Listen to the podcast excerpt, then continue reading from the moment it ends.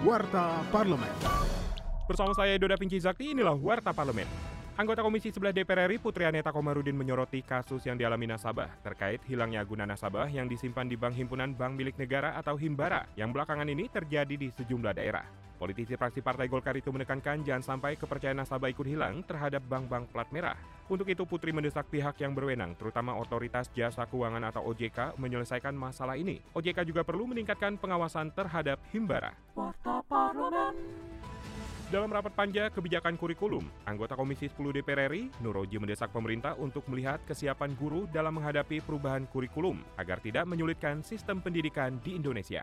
Ya menurut saya sudah cukup panjang membahas kurikulum dari beberapa periode lalu. Nah sekarang menemui lagi masalah yang sama, selalu dihadapkan pada perubahan. Nah perubahan itu akan menyulitkan para pelaku termasuk siswa terutama tadi guru ya.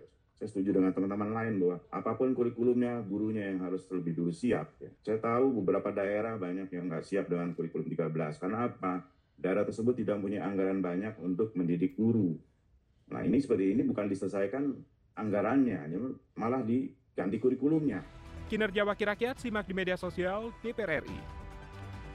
Sekjen DPR RI melalui TV dan radio parlemen kembali mengadakan lomba orasi bintang orator atau LOBO. Lomba kali ini mengajak publik untuk memberikan masukan terhadap rancangan Undang-Undang Nomor 35 Tahun 2009 tentang narkotika yang sedang dibahas Komisi 3 DPR. Mahasiswa, siswa, dan masyarakat umum dapat memberikan masukannya melalui orasi berdurasi 5 menit dengan mendaftarkan diri melalui email bintangorator@dpr.go.id. Pendaftaran ditutup tanggal 17 Agustus yang akan datang. Informasi lebih lanjut pantau media sosial DPR RI. Televisi Radio Parlemen.